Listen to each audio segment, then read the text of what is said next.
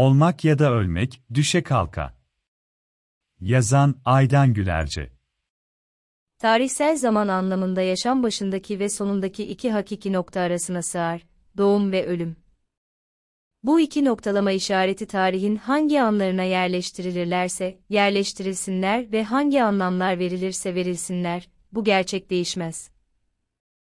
Bu kısa pazar yazısına çala kalem varoluşçuluk veya fenomenolojik felsefe sıkıştıracak değilim elbette. Fakat güncel bir Türkiye tablosu için bir üçleme yapmak üzere, bu sefer de buradan yola çıkalım.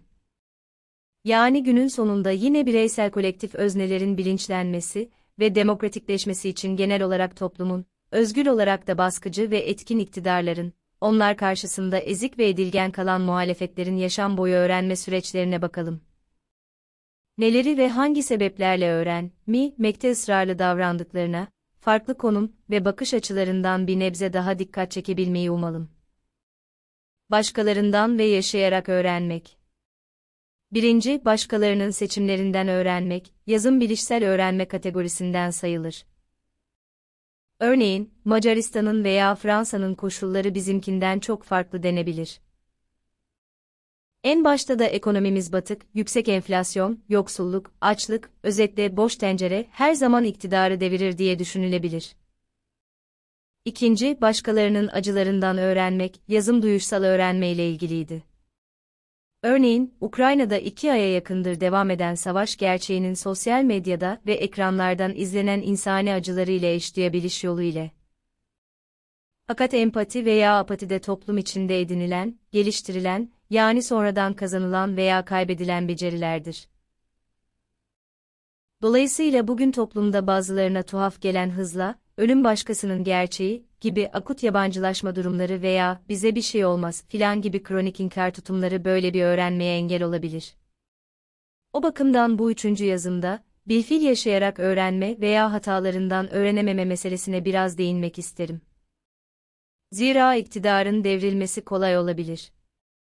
Fakat ne olduğu öngörülemeyen devir teslim alınacak enkazın hangi yönetsel tecrübelerle kaldırılıp, temizlenebileceği hala çok belirsiz.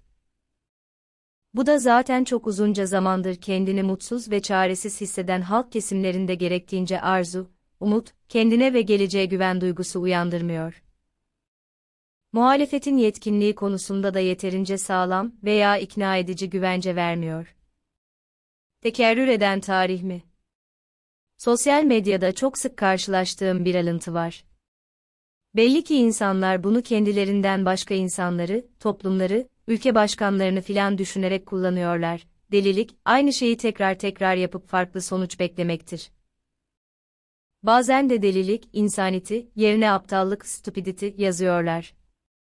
Bu alıntının Albert Einstein'a ait olmadığı defalarca düzeltilmiş olsa da bunu ısrarla tekrar ediyorlar. Fakat farz edelim ki bilinmiyor. Einstein'ın aptallık veya zeka hakkında düşündükleri veya dedikleri biliniyor. Fakat delilik veya psikoloji, genel olarak toplumsal ve siyasi konularda Sigmund Freud ile diyalojik etkileşimleri, ki niçin savaş, mektuplaşmalarını daha geçen gün tweetlemiştim, bilinmiyor. Bu iki sıra dışı adamın da birer dahi sayıldıkları biliniyor. Fakat aradan geçmiş bir asra rağmen hala kuramları, hala insana, topluma, dünyaya ve tarihe bakışları, dahası tarihin akışını ne şekilde değiştirdikleri doğru dürüst bilinmiyor. İnsanlar veya toplumlar aynı hataları yaptıkça, ısrarla tarih tekerrür eder deniyor. Fakat hakikatin en geçerli temsilleri hakkında öğrenilmesi gerekenler öğrenilmiyor, öğretilmiyor. Örneğin, tarihsel zaman geri dönüşsüzdür. Bunun anlamının gündelik bireysel kolektif demokratik yaşama tercümeleri bilinmiyor. Düşe kalka olmak. Eğer insanlar birey kolektif özne olarak türümüze özgü veya meşru başka limitler dahilindeki herhangi bir istenen insani ve toplumcu davranışı ve faaliyeti öğrenemiyorlarsa, bunun sebeplerini doğru anlamalı.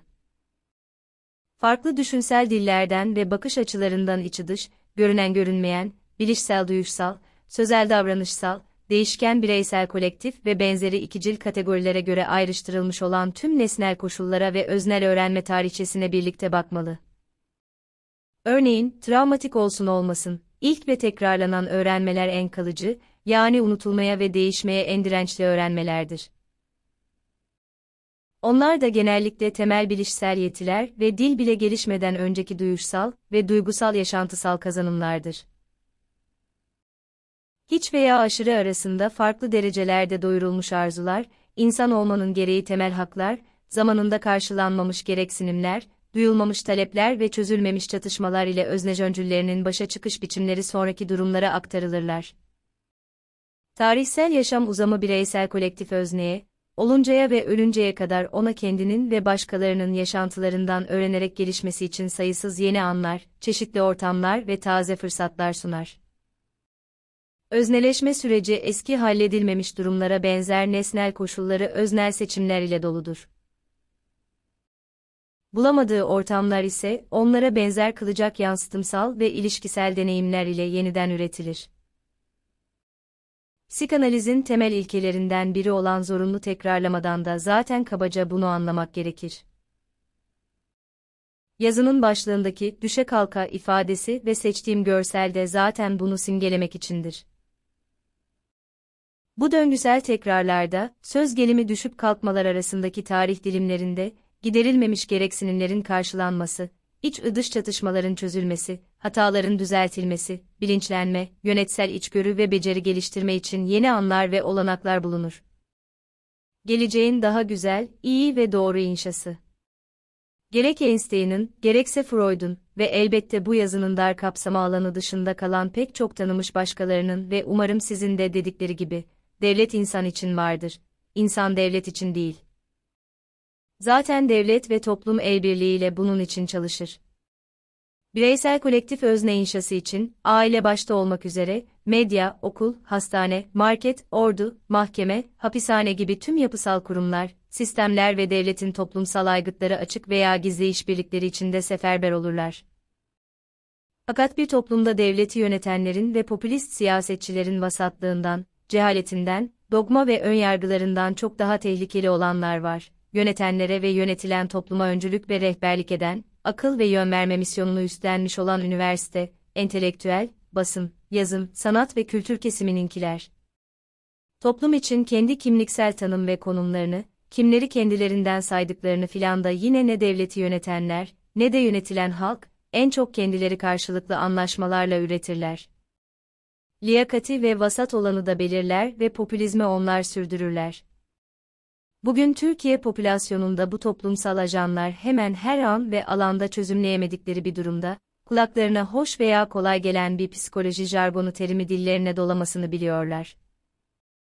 İçi boş ve döngüsel nakaratlarla sanki bir şeyi açıklamış gibi duruyorlar.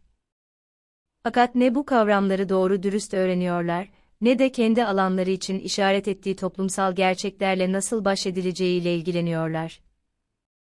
Örneğin, öğrenilmiş çaresizlik. Kaldı ki, Einstein'ın veya Freud'unki gibi dahi zekasını olmasa da yapay zeka dahi, zekayı, bilimci aklı, ezici rasyonel olanı fetiş derecesinde yüceltiyor ve kutsuyorlar. Duygusal, toplumsal ve ahlaki olgunluğu, gündelik ve yaygın halk eğitimini, ezilen irrasyonel olanı aşağılıyor ve suçluyorlar.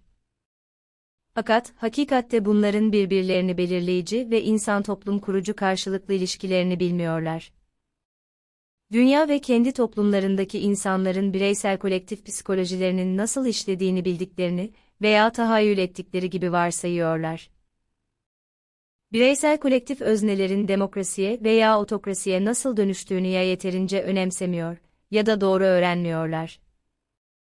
Şuradan buradan, kulaktan dolma veya bilişsel öğrendiklerini ise, yaşamdaki performatif faaliyetlerinde kullanamıyorlar. Belki de hala bu devirde bunları kavrayamamış olmanın psikolojideki türlü adlarını kolay kolay telaffuz veya kabul edemiyorlar. Örneğin, öğrenilmiş zihinsel gerilik. Kuesera.